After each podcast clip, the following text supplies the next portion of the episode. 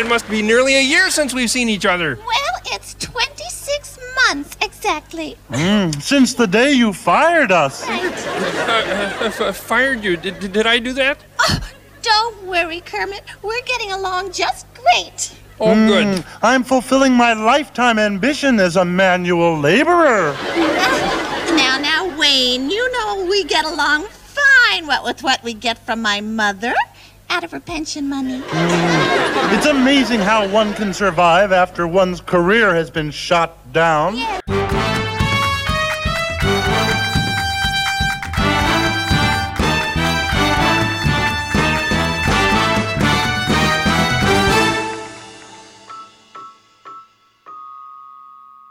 Hi ho, and welcome once again to a feat of lunatic daring, the most sensational, inspirational, celebrational, Muppetational podcast about Jim Henson and the Muppets.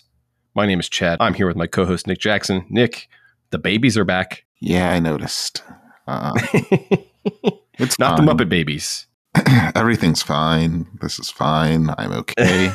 the baby Muppets. How you doing tonight? Uh, it's day five of a six day week, so it'll be interesting. But Oh, you got to work in the morning. uh huh, All right, we'll try to get through this quick then. I'll live. It's fine.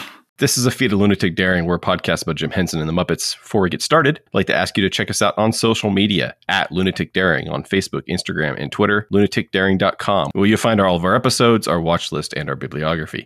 Also, if you get a chance, please uh, give us a review or a rating on your podcast app of choice. It can really help us out. But, you know, if you like the show, go on and give us a quick review. It doesn't have to be more than a sentence or two. Uh, we're currently going through The Muppet Show two episodes at a time, the fourth season of The Muppet Show two episodes at a time. And uh, again, we got a couple of good ones. No clunkers yet this season. No, these are two pretty solid episodes. Uh, let's get started. Let's get things started.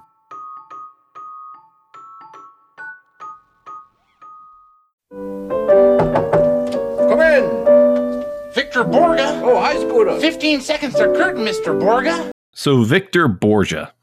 I had heard of him. I knew he did The Muppet Show. And I think, I, can't, I don't swear by this. Don't don't uh, put me, you know, don't make me swear on a Bible. But I think I knew he played piano. But that's all I got. So I'm not remotely cultured. I I had no idea who he was, but he's lived or he he lived a very very interesting life. Victor Borge, born Borge Rosenbaum on January 3rd, 1909 in Copenhagen, Denmark, to Bernard and Frederic or Frederica, I'm not sure how the double K is spelled, pronounced, Rosenbaum. His father was a violist with the Royal Danish Orchestra. His mother was a pianist. So he had music in the house right out of the gate. Uh, he began piano lessons at two. He gave his first recital at eight years old. He was awarded full scholarships at the Royal Danish Academy of Music in 1918. So that's at nine years old. He's he's already a prodigy. I don't know the significance of the names that I'm about to list, but anyone who's listening who is a uh, student of classical music might make something of these. But he stud- studied under such names as Olivo Krause, Victor Schioler, Frederic Lamond, and Egon Petri. I I don't know who any of those people are, but they sound significant. He would go on to p- play his first major concert uh, eight years later. So this is at 17 years old in 1926. Again, he was a he was a child prodigy. He basically been playing piano before he could walk.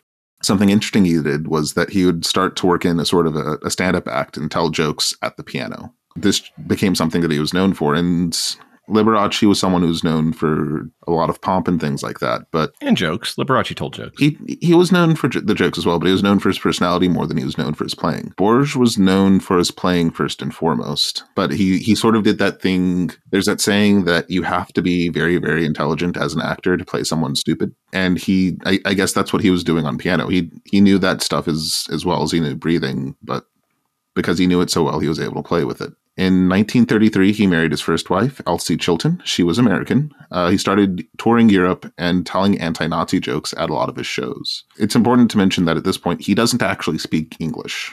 He's actually abroad in 1940 when the German armed forces occupy Denmark. Uh, he, he was playing a concert in Sweden and decided to go from there to Finland, at which point he caught a ride to the US on an army transport. And he would arrive in the US in August 1940.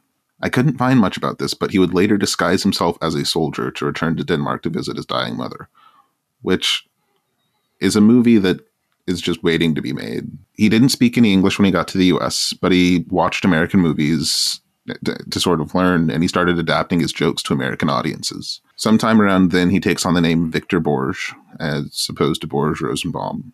And he started performing on radio on Rudy Vallee's radio show in 1941. He would later be hired by Bing Crosby for the Kraft Music Hall program not too long after that. In 1942, he won, he won the Best New Radio Performer of the Year, and that segued into him being offered film roles. And these are like not small bit film roles. I think Sinatra offered him one. He would also host the Victor Borge show on NBC beginning in 1946 because everyone had their own show back then. Um, yeah.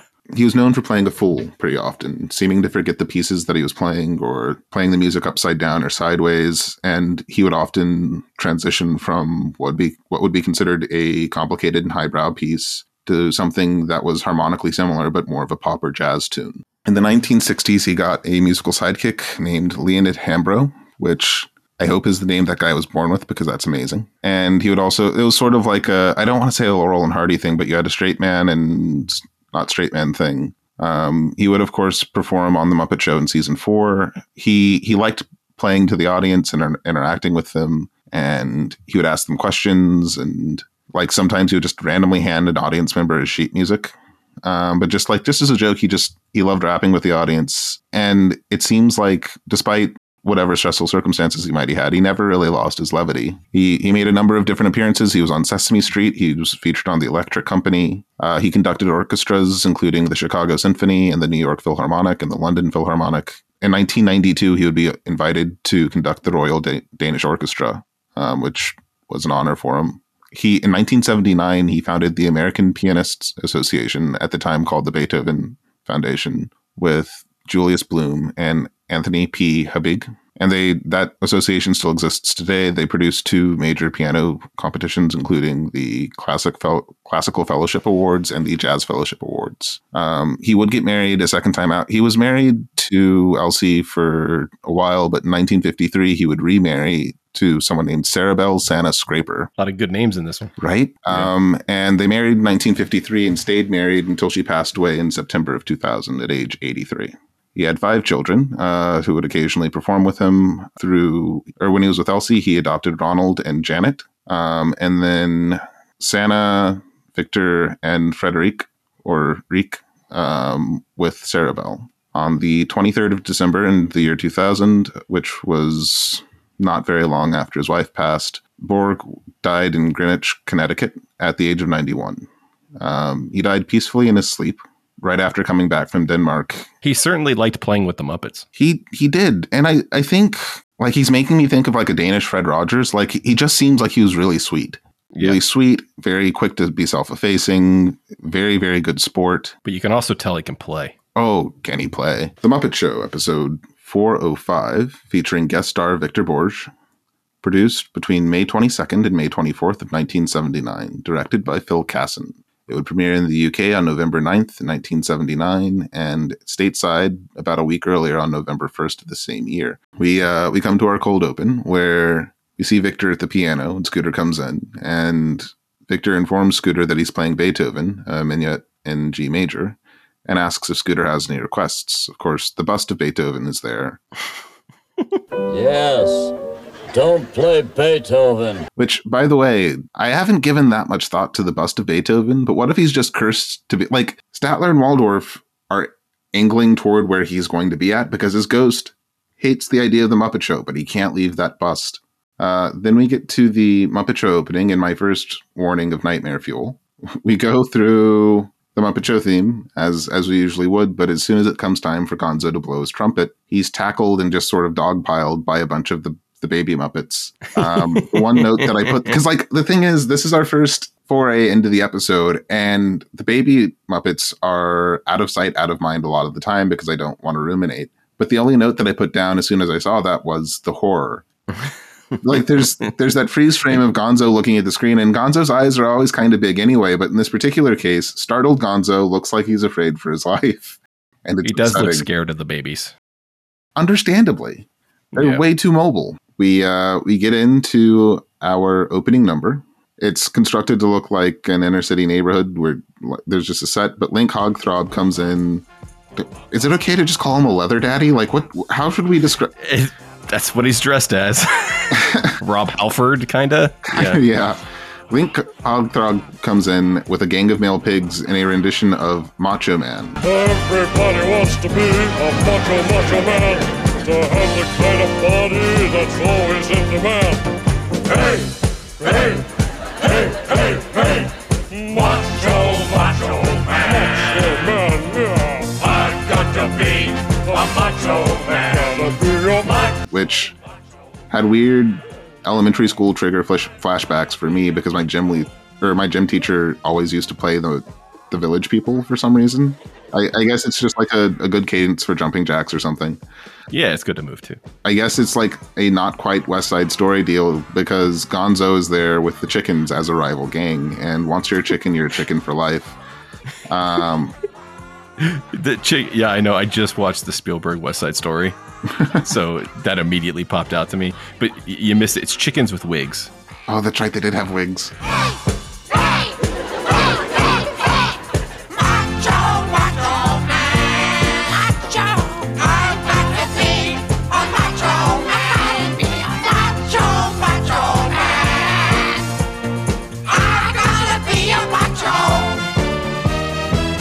Yeah, and it's a it's a as Kermit says later, it's a rumble between these two gangs singing Macho Man, and I love every second of it. I mean, that's all we really need is the West Side Story as scored by the village people. Like, Well, and then Patrol Bear shows up, and he's basically playing Officer Krupke, trying to like break up the gangs, and that doesn't go very well. oh, he takes a flower pot to the head. and uh, and uh, yeah, and it's just this gang battle between the pigs and the chickens. Gonzo's the leader, singing Macho Man, and and and your favorite thing, it ends with projectile chickens. Yeah, that is great. I, I put down like two notes for this randomly. One was the first thing I put down because yes, Link is dressed up as a leather daddy, but just because Yeah, Link is is. dressed up as a leather daddy doesn't mean he's not wearing the neckerchief. That's true.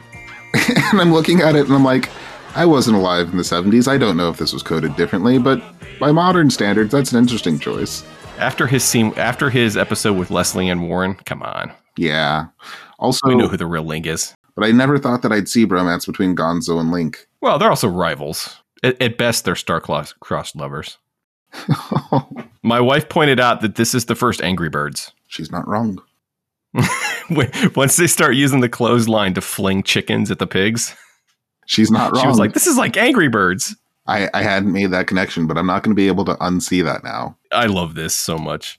It's a It's our opening numbers So this much season fun. have all been like very very good palate cleansers. Just to be like, yeah. this is the Muppet Show. This is a banger, though. This is just It's like the gangbanger. song is perfect. Plus, there's something.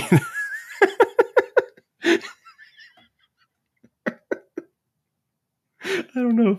I don't know if that stays in, but I want it to.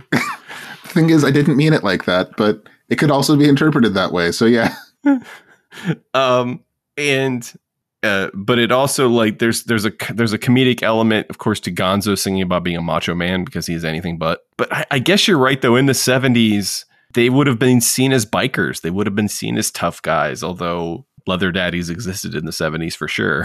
Hmm. so I, I don't know. It's it's very it's very rooted in its time period and it it plays very differently now. And jim and dave are both great oh yeah, and their performances. And uh, and it ends with the pigs surrendering to the chickens. from there we go backstage for our backstage story.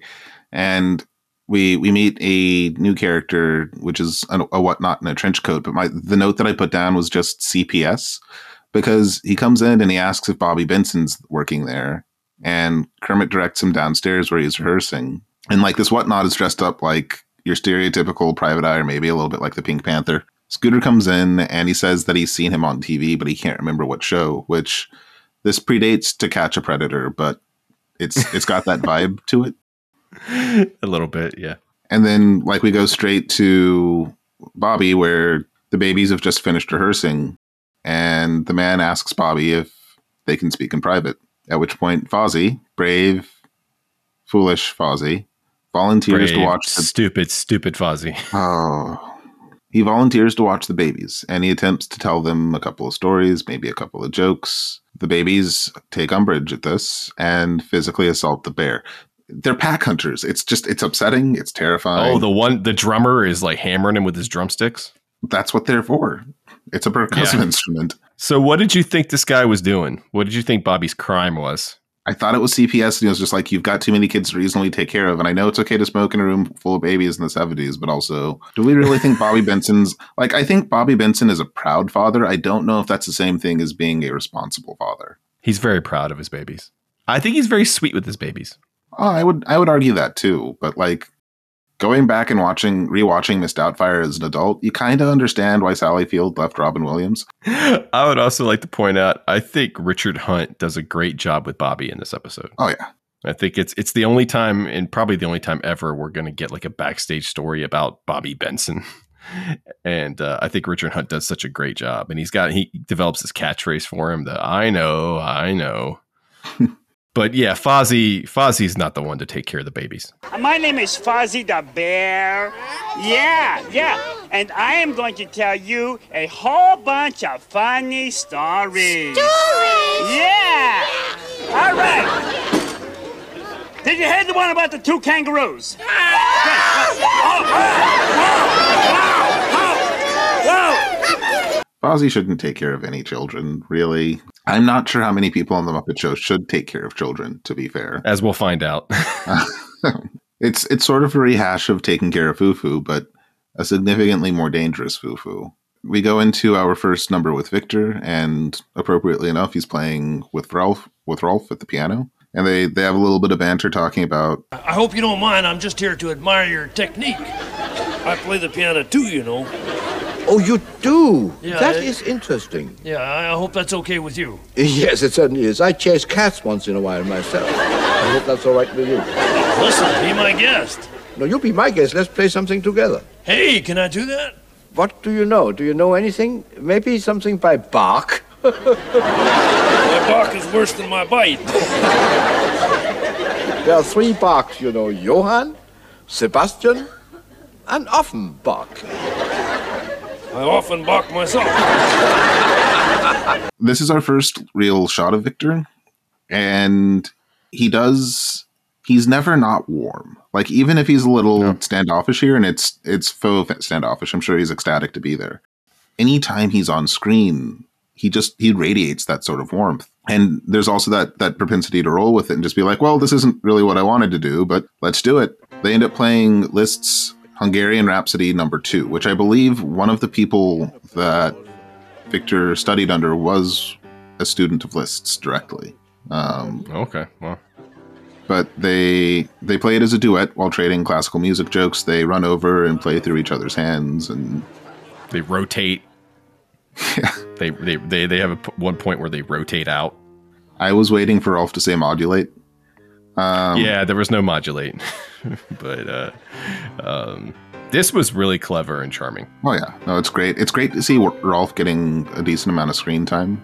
But uh, yeah, the way they interact with each other, the way Victor leans in and plays the keys in between Rolf's hands, and then one time Victor plays the piano with his ass. Mhm. One thing throughout this episode that I found interesting is Victor's never going to get through a number straight. Not really. Yeah. You know, he never. He, there's not a moment. Uh, uh, uh, there's never a moment where he just sits down and plays a piece. There's always a joke, Mhm.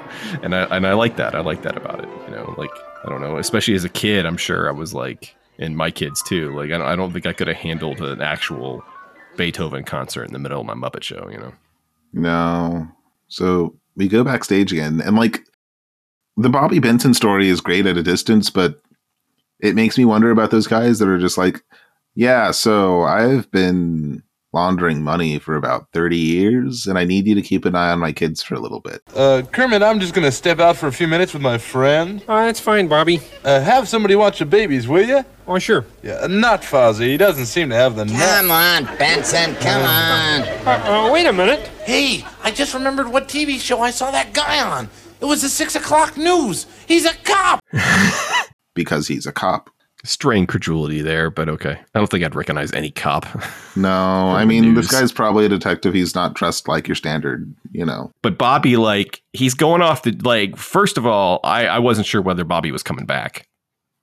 It would be I don't think they ever really like officially kill anyone off the show or anything like that. So it would be interesting for this to be the one character that we had a reason for them to never come back. He just vanishes. But the kids stay. But, uh, Um, they're they're all worried because they don't know who's going to watch the babies because obviously we can't let Fozzie do it. But Miss Piggy, ever the opportunist, shows up, humming Brahms' lullaby, and she whisks the kids off, saying she'll be a wonderful mother someday. Which you know, subtle. Don't worry about the babies. I shall take care of them. You, Miss Piggy? Of course. I just love children, and they adore me. I don't believe this. Kermit, I'll make a wonderful mother someday. she no, she tells Kermit she'll be a wonderful mother someday. She's very specifically talking to Kermit. Yeah, I love children. I'll be a wonderful mother someday. And Kermit gives this big gulp. Like I think she's wearing him down. I think he's starting to realize he's going to marry this pig whether he likes it or not. I think he's worried about the fact that she's so flagrant in her disregard for boundaries that he probably worries about his safety a little more. Poor piggy, like she's going to volunteer to take care of these babies, and she is not cut out for it. I don't think she ever meant to take care of the babies. I think she just wanted people to think that she could take care of the babies. Oh yeah, Um, because like as soon as that door closes, that tone shifts and she goes full Disney stepmom. Just Come right in. That's right. That's right, babies. Just relax and enjoy yourselves. And shut up. uh, from there, I just so for the next bit, the note that I put down was Proto Rizzo because we don't meet Rizzo for a little while yet. I didn't write Proto Rizzo, but I wrote that these are these early rat sketches are not nearly as refined as they're going to be. Uh huh. There's a rat sketch. There's like a famous rat sequence in Muppets Take Manhattan Mhm. that is like well beyond this. You know, this is like a first go at the at the rats, or not the first go, but an early go at the rats. The the rats sing "Rock Around the Clock" in what's like a dusty attic room. A leader is perched inside of a grandfather clock, uh, and it starts off with like a, a recitation of "Hickory Dickory Dock," but that that's that transition. It's a smooth transition. Slides into "Rock Around the Clock," and it's just it's a fun number. This could have been the opening number. It's It could have been, yeah. it's a solid one. Uh, Catgut. It's a little less spectacular. A little bit, yeah, but it's it doesn't lose its groove though. Like it's it's a solid one. Uh, Catgut, our old friend from um, Bremen, the, one of the less terrifying ones from Bremen. Oh yeah, but the most depressing one. Yeah, Call me Catgut. Well, howdy, Miss Catgut, ma'am. Uh, what you doing sitting around this spooky old graveyard? Fact is, I may not be dead, but I'm waiting to die. And you boys might as well leave me alone. Aw, don't say that, ma'am. Why, we is traveling musicians, and we'd be mighty pleased to... Sorry, donkey, honey. Old Catgut ain't interested in no musicians no more. I done sung my last song. Catgut was the saddest of the bunch. it's true. Yeah, just playing some Bill Haley in the Comets. I mean, I'm surprised. It, it, I'm surprised it took him four seasons to get to Rock Around the Clock. So we go back to Victor and his piano in his dressing room where he plays the Blue Danube. Uh, but it stop. He stops because I guess the piano's a little out of tune. I guess, yeah, or he's just hitting the wrong key. Yeah.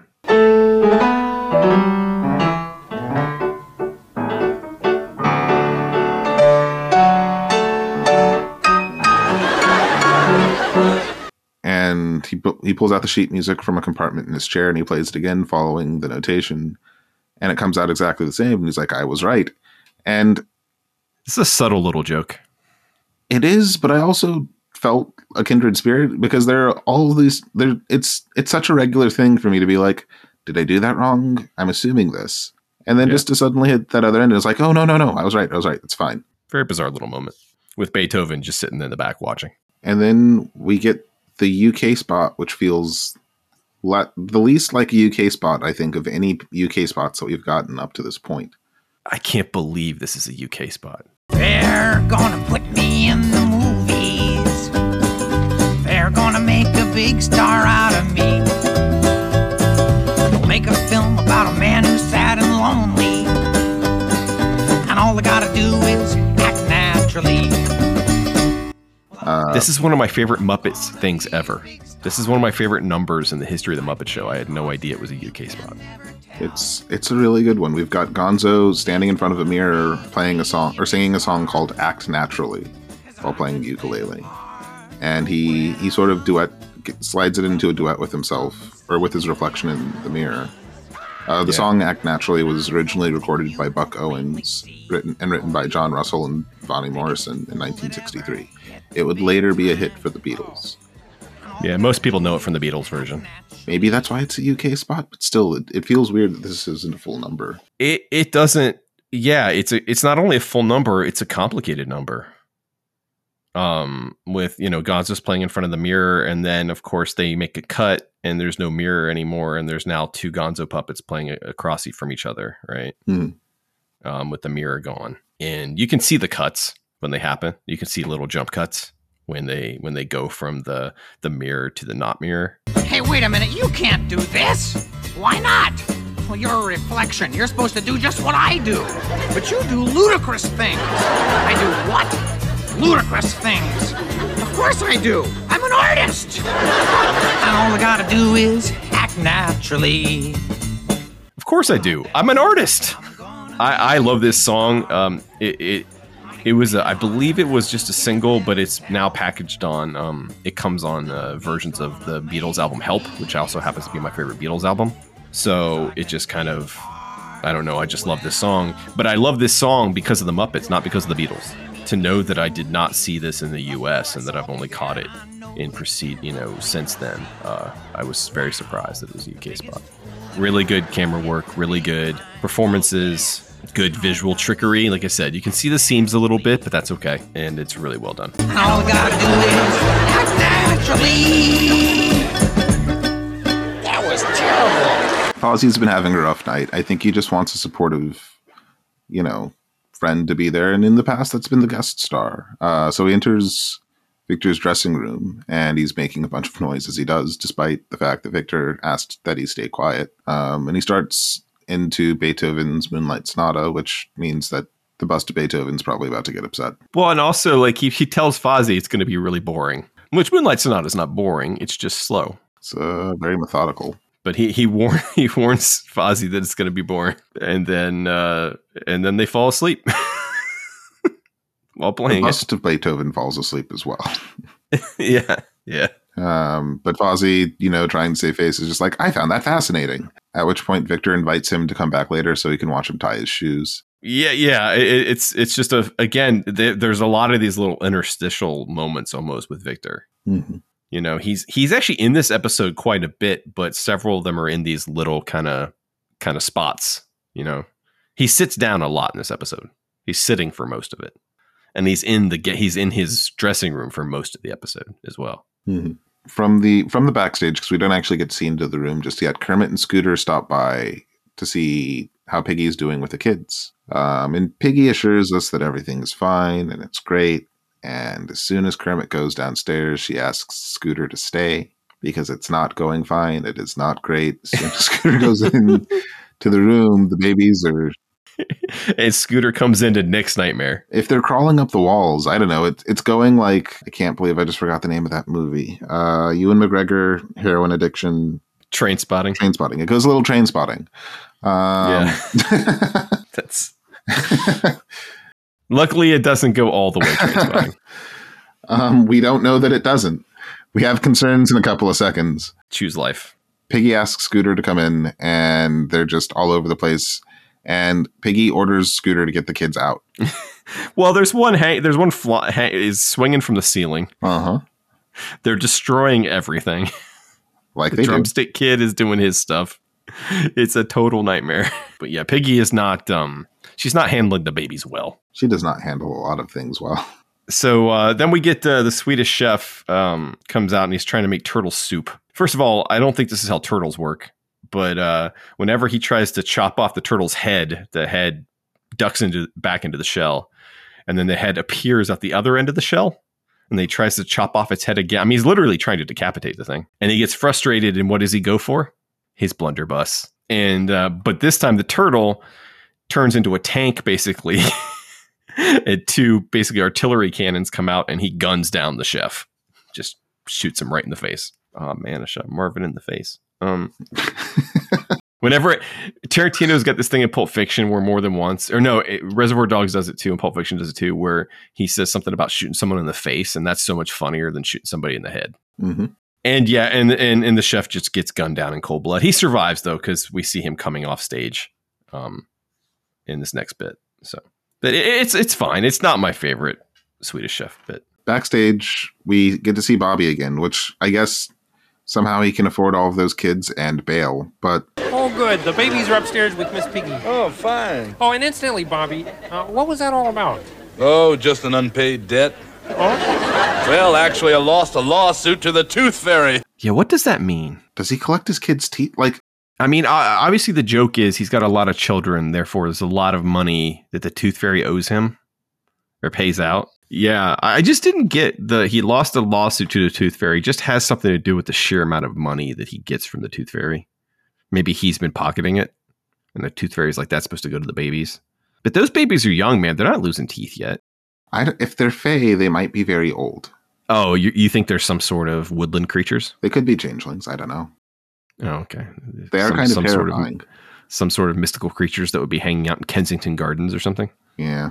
But he, but but, but Bobby's back. Everything apparently he worked. It worked all worked out. Which at which point Miss Piggy comes out to allow him to take control of his babies again. And the thing is, the babies terrify me, but they're also baby Muppets. Babies. And I don't want anything bad to happen to them. And gravity is a cruel, cruel mistress.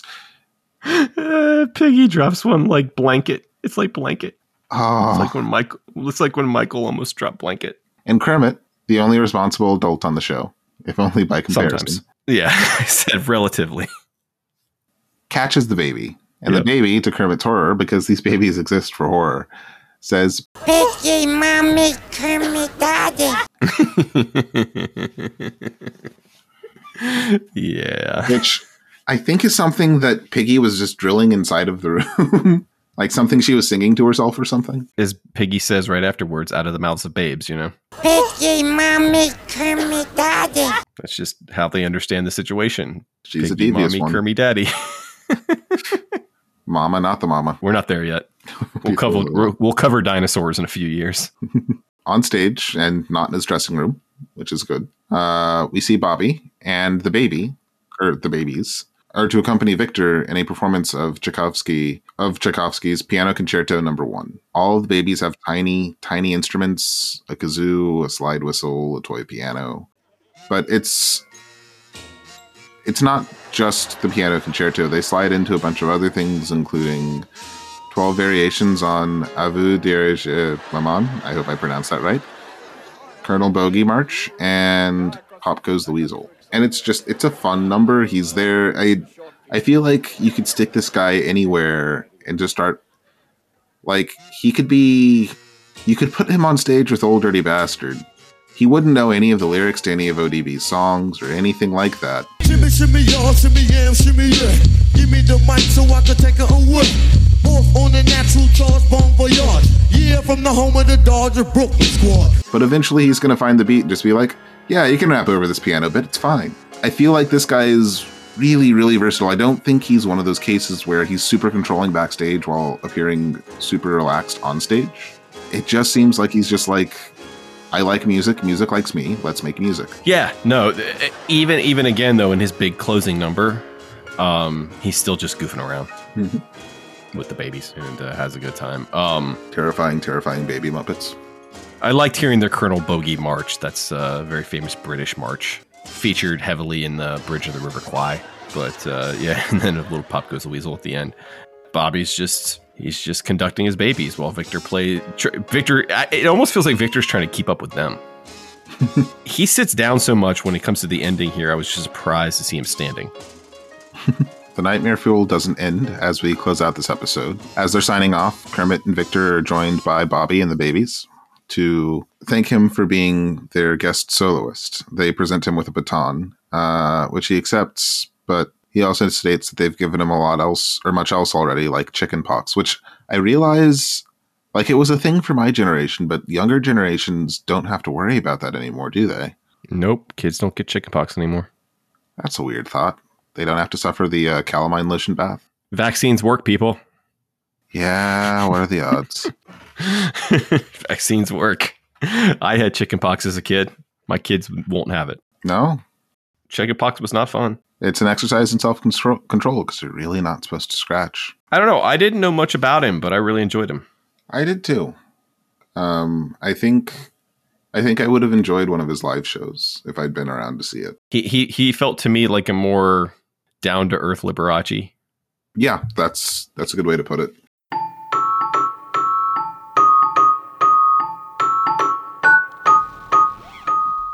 So Nick, there's one thing about um, how to put this. It, it's not as it's, it's not as prevalent today, but it used to be up until recently that television stars were bigger stars than even movie stars, right? Or they were more famous than movie stars. And the reason why is you invite them into your home, you have them on during dinner. You know, think about all the people that watch like Law and Order, just like have it on in the background. You know, the million reruns of Law and Order, or episodes of Friends that are just on TBS or something, and you just play. Television stars become parts of the family. I hadn't thought about Linda Lavin in years. I had not. She had not crossed my mind in years. But I grew up watching her show. I found myself oddly affected by this episode because it, it took me back so hard to it to being a child because I was like, oh, this woman was part of my life. This woman was part of my family for several years. Uh, Linda Lavin was born in Portland, Maine on October 15th, 1937. Her dad was a businessman and her mom an opera singer.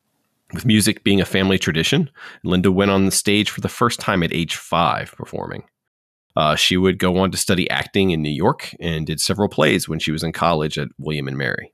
Uh, after graduation, she did a few shows on Broadway, with her breakthrough being the musical It's a Bird, It's a Plane, It's Superman in 1966. That got her her first Tony nod and landed her a lead in the new Neil Simon play. She moved to Los Angeles in the early 70s, took some time off, then returned to the theater over a decade later, winning her first Tony Award in 1987 for her performance in Neil Simon's Broadway Bound. She then starred in Gypsy uh, as Mama Rose in 1990.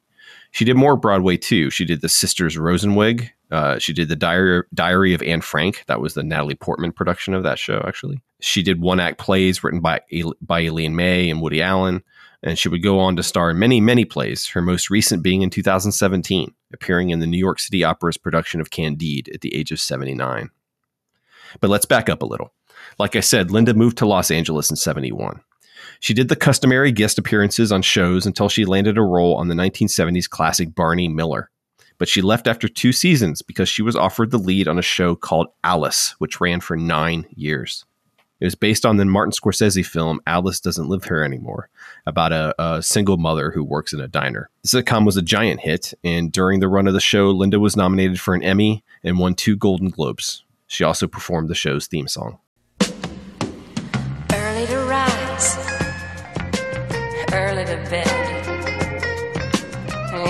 Between, I cooked and cleaned and went out of my head.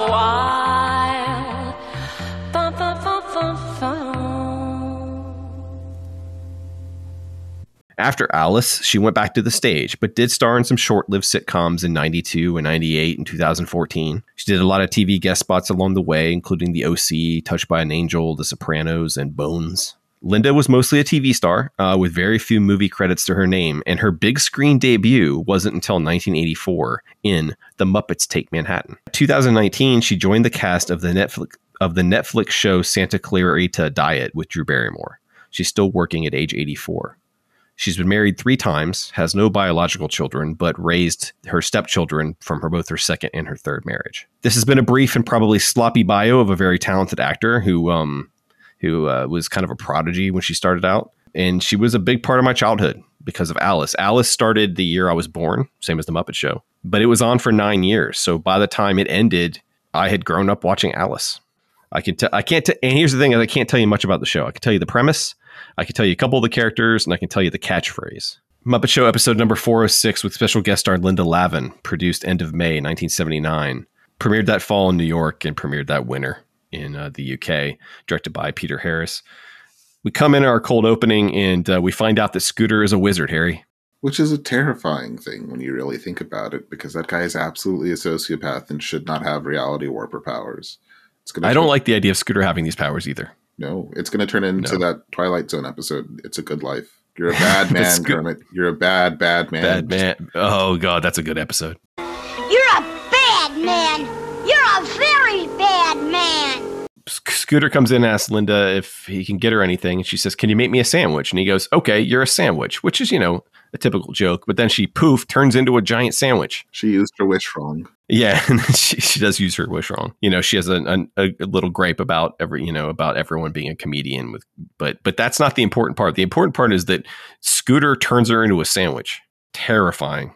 I mean, there are people that I definitely wouldn't want to have reality warper powers on the Muppet Show, but Scooter's pretty close to the top of the list, if not at the very top of the list. Uh, we have our theme song uh, when um, Gonzo blows his horn. He just kind of vanishes. He's But, done this before, hasn't he?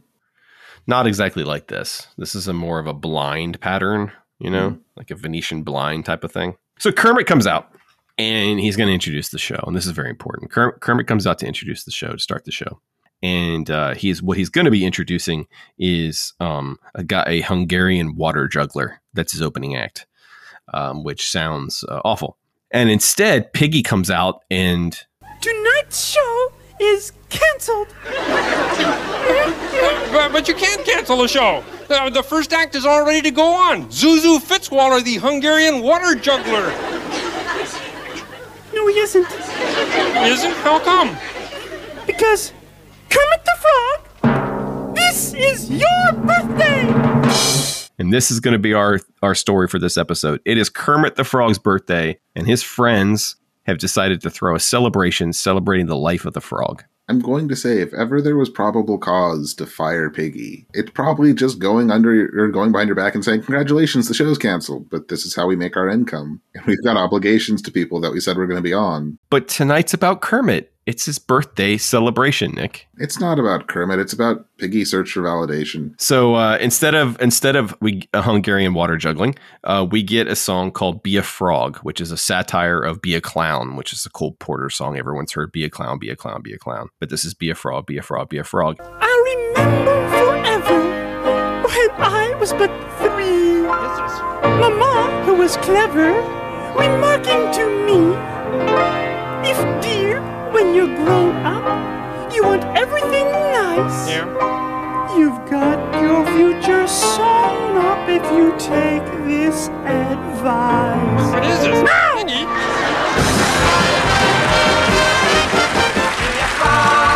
Be a frog. All the world loves a frog. I wrote down, "I am terrified by ca- by the, a cow with Kermit eyes." Yeah, that's that was my note too. It's the eyes. It it's upset. Because we've got we've got the Frog Prince frogs, and they have regular pupils because they don't have Kermit eyes. They just have their regular pupils. They're regular, just black dots. The thing about it is, it made me uncomfortable looking at Kermit for a second too, because it forces you to ask why his eyes are like that.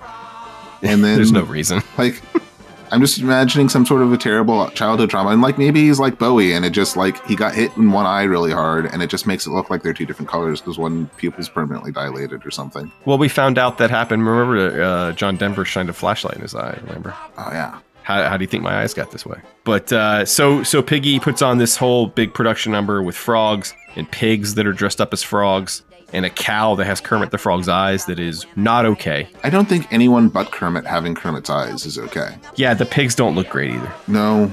I mean, that might No. be what their kids look like, but still, no. And it ends with Piggy wearing a big fuzzy green hat and a collar and singing about being a frog. Tonight is a it's a tribute to Kermit, but it's also a tribute to frogs. It's I I've heard rumors of an old '70s show. Like it, I don't know if it's properly called a game show, but it's just this is your life, where celebrities will come on stage and Yes. meet people that they haven't talked to, and I don't know how long. And it that seems like it influenced the format of this episode. Oh, this is a satire of that, flat out. Like this is a satire of "This Is Your Life" because whenever they say Kermit the Frog, "This is your birthday," and they bring somebody out, mm-hmm. they're parodying "This Is Your Life." So Kermit comes backstage. He's a little flummoxed. He doesn't know what's going on here. The show's been hijacked, and he runs into Zuzu Fitzwaller, the Hungarian water juggler, who is maybe the saddest character we've ever seen. He's up there. He is crying all the time, and he explains to Kermit, "I can't believe you. You fired me. Like I Practiced and I practiced. I was going to juggle a whole bucket full. Is it hard? The trick is hard. The water's soft. Well, I, I'm sorry that the act was canceled, Zuzu. My girl Gloria came all the way from Pittsburgh. And he's he's so sad and he's so sad that Kermit's like, you know what? I'm uncanceling you. Get back on the stage and do your thing. um, but that doesn't happen either because um, Piggy needs to be fired because Piggy comes in and fires him again, and uh, Kermit comes out to introduce him, and he comes out very very sad again. But wait, wait. How many people on the Muppet staff have the power to fire someone? Technically, only one, but so we come out and and he's going to introduce uh, Zuzu, and Zuzu comes out crying again. He's talking to his girl in the audience, and he's like, "Meet me, meet, meet me, meet me after the show. Like I'm not going on tonight." he's just bawling. And um, Kermit is, uh, and we get one of those moments where uh, Fozzie comes out and says, "Kermit the Frog, this is your birthday. Do you recognize this voice?" And it's exactly what they would do on "This Is Your Life." Here is the first of your birthday greetings. Do you recognize this voice? Hermit, do you remember all the time we spent working on breathing exercises? Uh, I, I don't believe it. Huh? It's, it's Mr. Dawson, my old acting coach. Yes, all the way from Leland, Mississippi, your old acting coach, Mr. Dawson! Ah! It's my old acting coach. And out comes a frog in like a tweed jacket. I laughed harder at this than I ever should have. and how what Well, first of all, Fozzie says that that the frog is coming all the way from Leland, Mississippi, which is a nice touch. There's another Jim Henson meta joke later. And we see the origin of Kermit's uh, hand wavy thing. We see where Kermit learned it.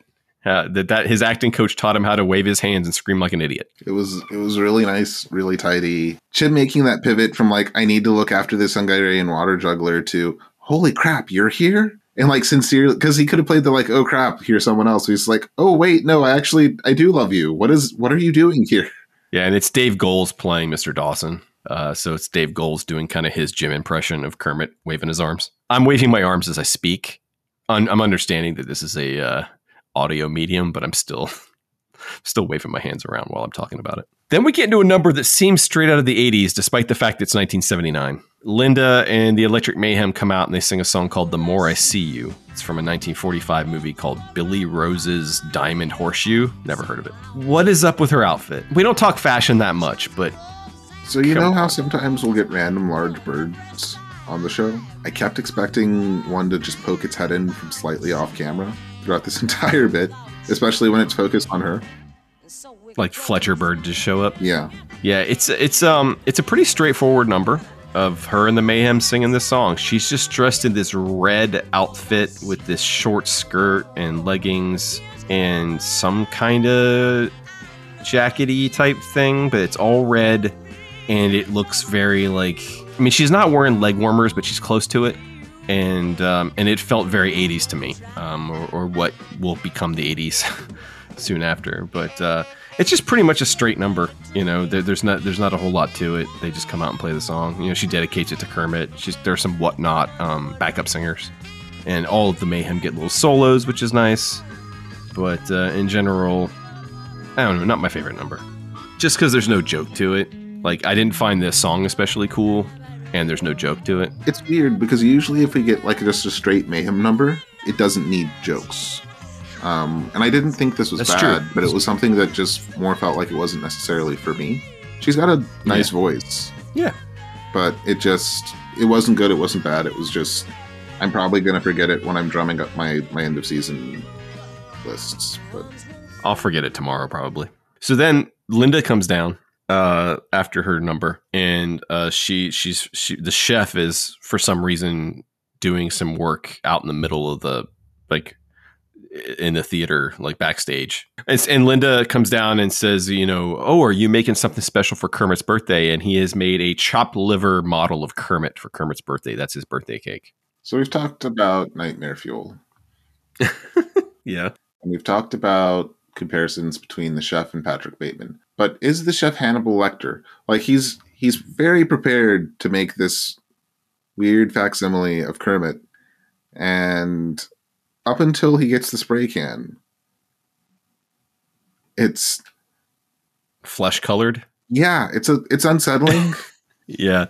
Well, at first, Linda points out that it doesn't have any eyes. And I, there's a great line where the chef goes, Forgot the googly. yes. and uh, so they, they make some eyes for him. And then she goes, Well, the only problem now is Kermit's green, because you're right. He is this flesh colored mound of um, chopped liver. Of chopped liver.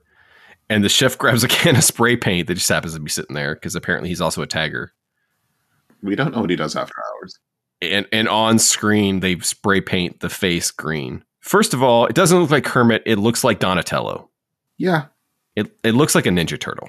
Doesn't look like Kermit. Especially once he sprays the green on it. I was like, nah, that's Michelangelo. Linda keeps saying like Linda tries to stop him because she's like, we don't not the spray paint. you don't eat spray paint. But that doesn't stop him from uh, turning his his thing into Raphael. God, I love being a turtle! But uh, um, yeah, funny little bit. So then we get our UK spot. Robin and uh, a bunch of our old friends from the Frog Prince sing a Chet Atkins song called Frog Kissin', which is basically a very self serving song being sung by frogs. Um, seems very self serving because the entire premise is kiss a frog, it might be a prince. They've got to work that angle. They warts and all. I mean, that's what. Yeah, I mean, you know, and again, we have a frog theme tonight, right? We're doing a tribute to Kermit and to frogs in general.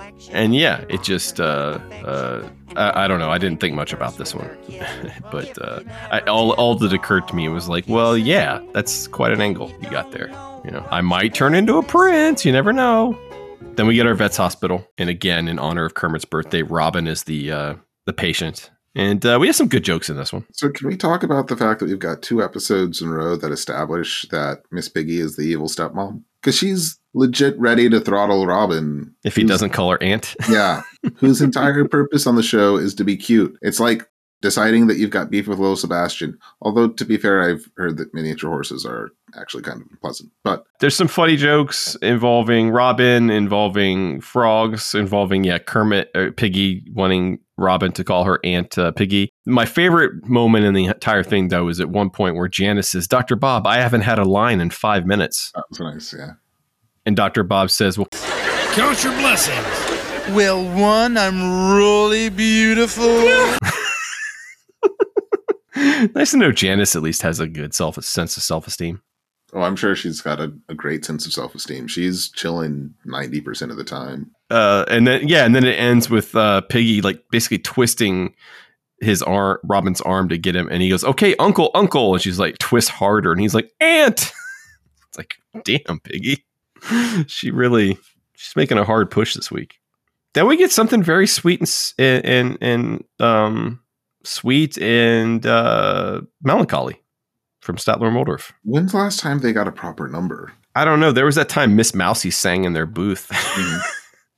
but uh, besides that, no, this is, uh, you know, other, there was that like this. I don't think we've seen this before. We've seen them singing along when they do like the, the, um, old beer hall songs or whatever, you know, they'll sing with those. But no, this is the first time we've sat down and Statler and Waldorf, um, are talking about how they're actually enjoying Kermit's birthday celebration. They talk about how they stopped having birthdays a while ago. Um, and they sing, It was a very good year. When I was 17, it was a very good year. Yeah. It was a very good year for small town girls.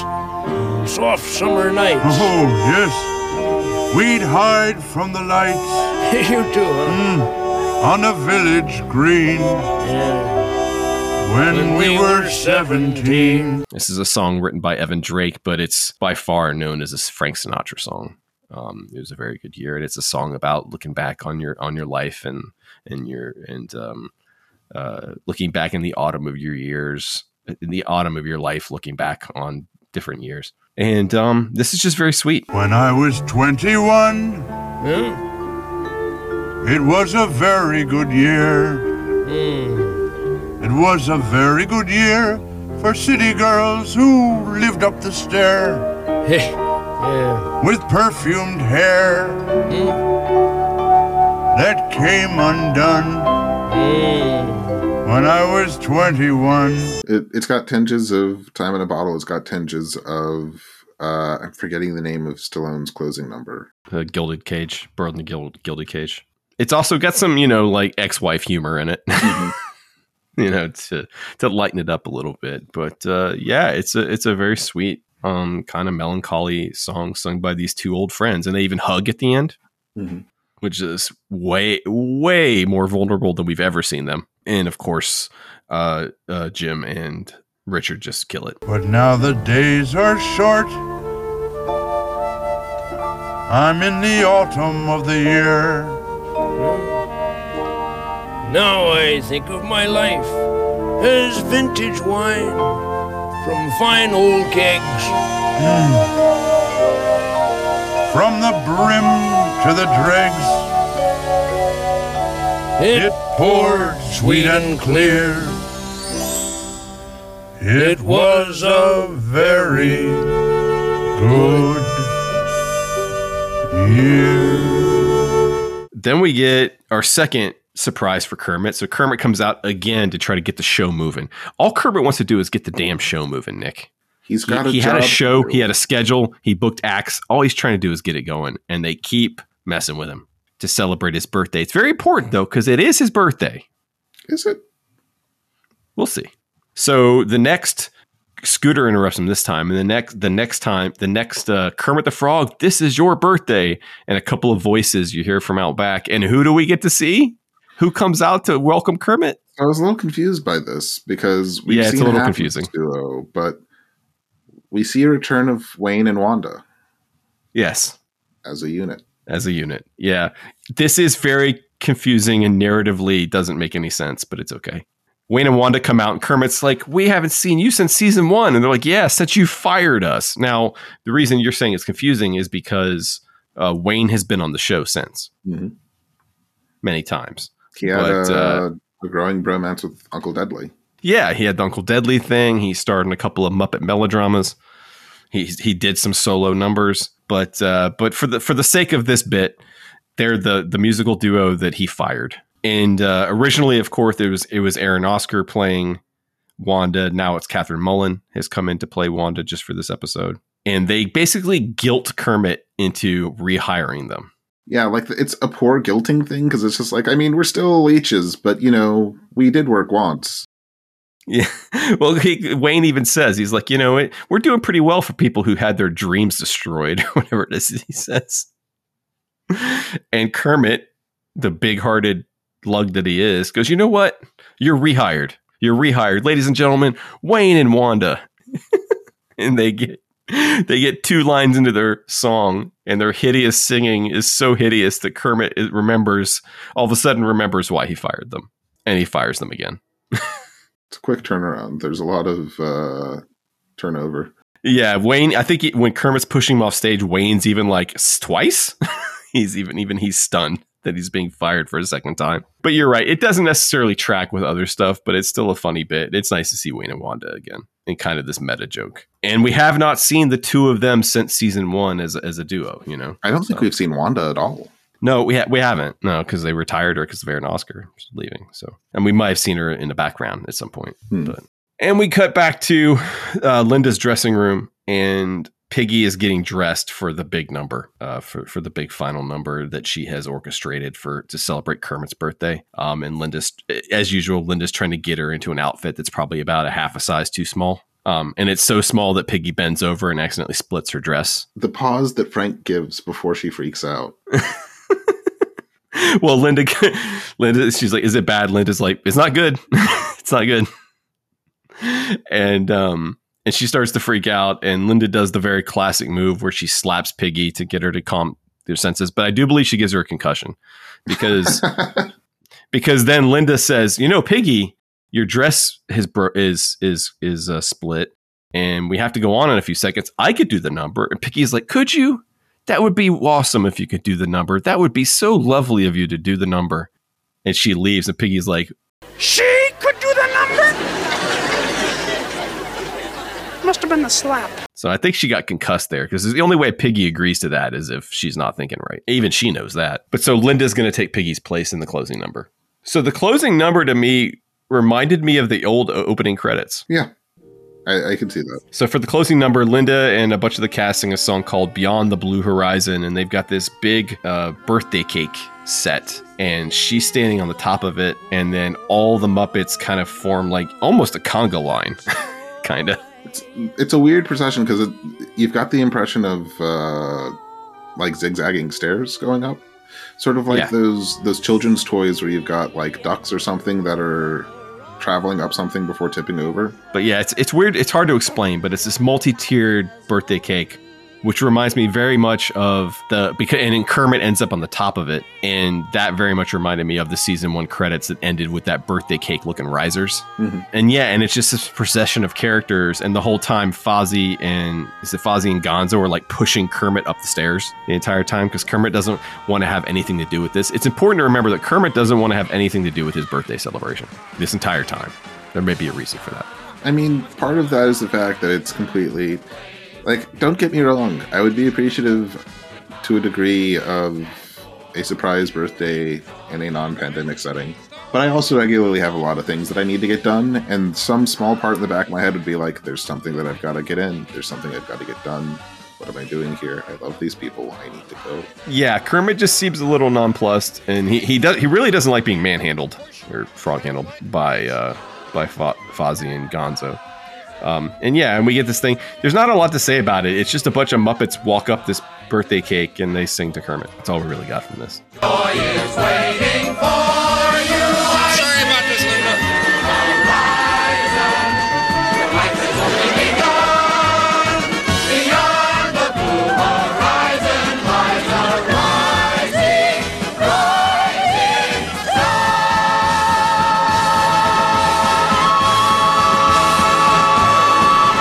So then we say goodbye, and uh, they come out, and, they, they, and we're still in front of the birthday cake set, and they start to sing "For He's a Jolly Good Fellow." And Kermit's trying to say something, and they're ignoring him. And then at the very end, as they get to the end of "He's a Jolly Good Fellow," Piggy pops out of a cake, wearing clothes. Thankfully, I'm just saying that could go various ways. It's true. Depends on what kind of party you're at. But she pops out just to say happy birthday to Kermit, and then Kermit has to make a shocking revelation. Listen, listen, everybody. I'm sorry, but I have a very embarrassing announcement to make. What? Uh, well, today is not my birthday. It's about four months from now. It's not his birthday. That's how they get you every time. Now, first of all, th- this is the other inside joke.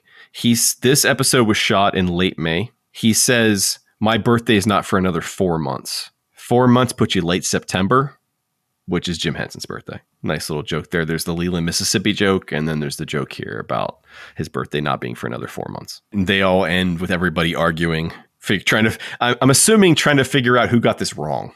Now, how do we figure this happened? Piggy's got no attention span, but she's also weirdly driven. Like someone's, she's knowing Piggy. She went to a tarot reader or something like that, and they're like, "You should celebrate him." She's like, "Oh, when's Kermit's birthday?" Obviously, I don't know when Kermit's birthday is, but I know when his birthday is, and I'm not going to miss it this year. So we're going to get this surprise party party started now. I, yeah, I'm not sure how this. I, I want to think that like something happened, like Scooter said something, or I, I don't, I don't know how it happened that she that that everyone thought it was his birthday. I, I, it- yes, you're right. It probably starts with Piggy. Whether she's doing it consciously or not, I don't know. Whether it was a, it's just a mistake. You know, there's some kind of drawing drawing room farce that we missed, where she accidentally finds out that it's his birthday when it's not. But uh, it definitely starts with Piggy. There's no way but it is funny though that nobody else know piped up and was like, "It's not his birthday. Nobody knows." But she also took the time to fly out his old teacher. she took the time to fly out his old teacher. They brought Wayne and Wanda back in. They did some. Piggy did some legwork for this. You know, she really did. but it's not his birthday. Next time, kill, kill, kill.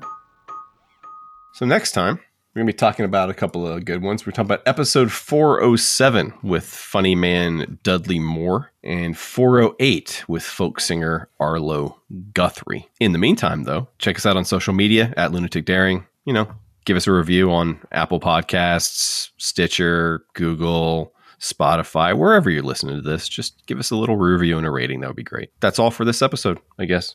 Thanks for listening. Thanks for listening.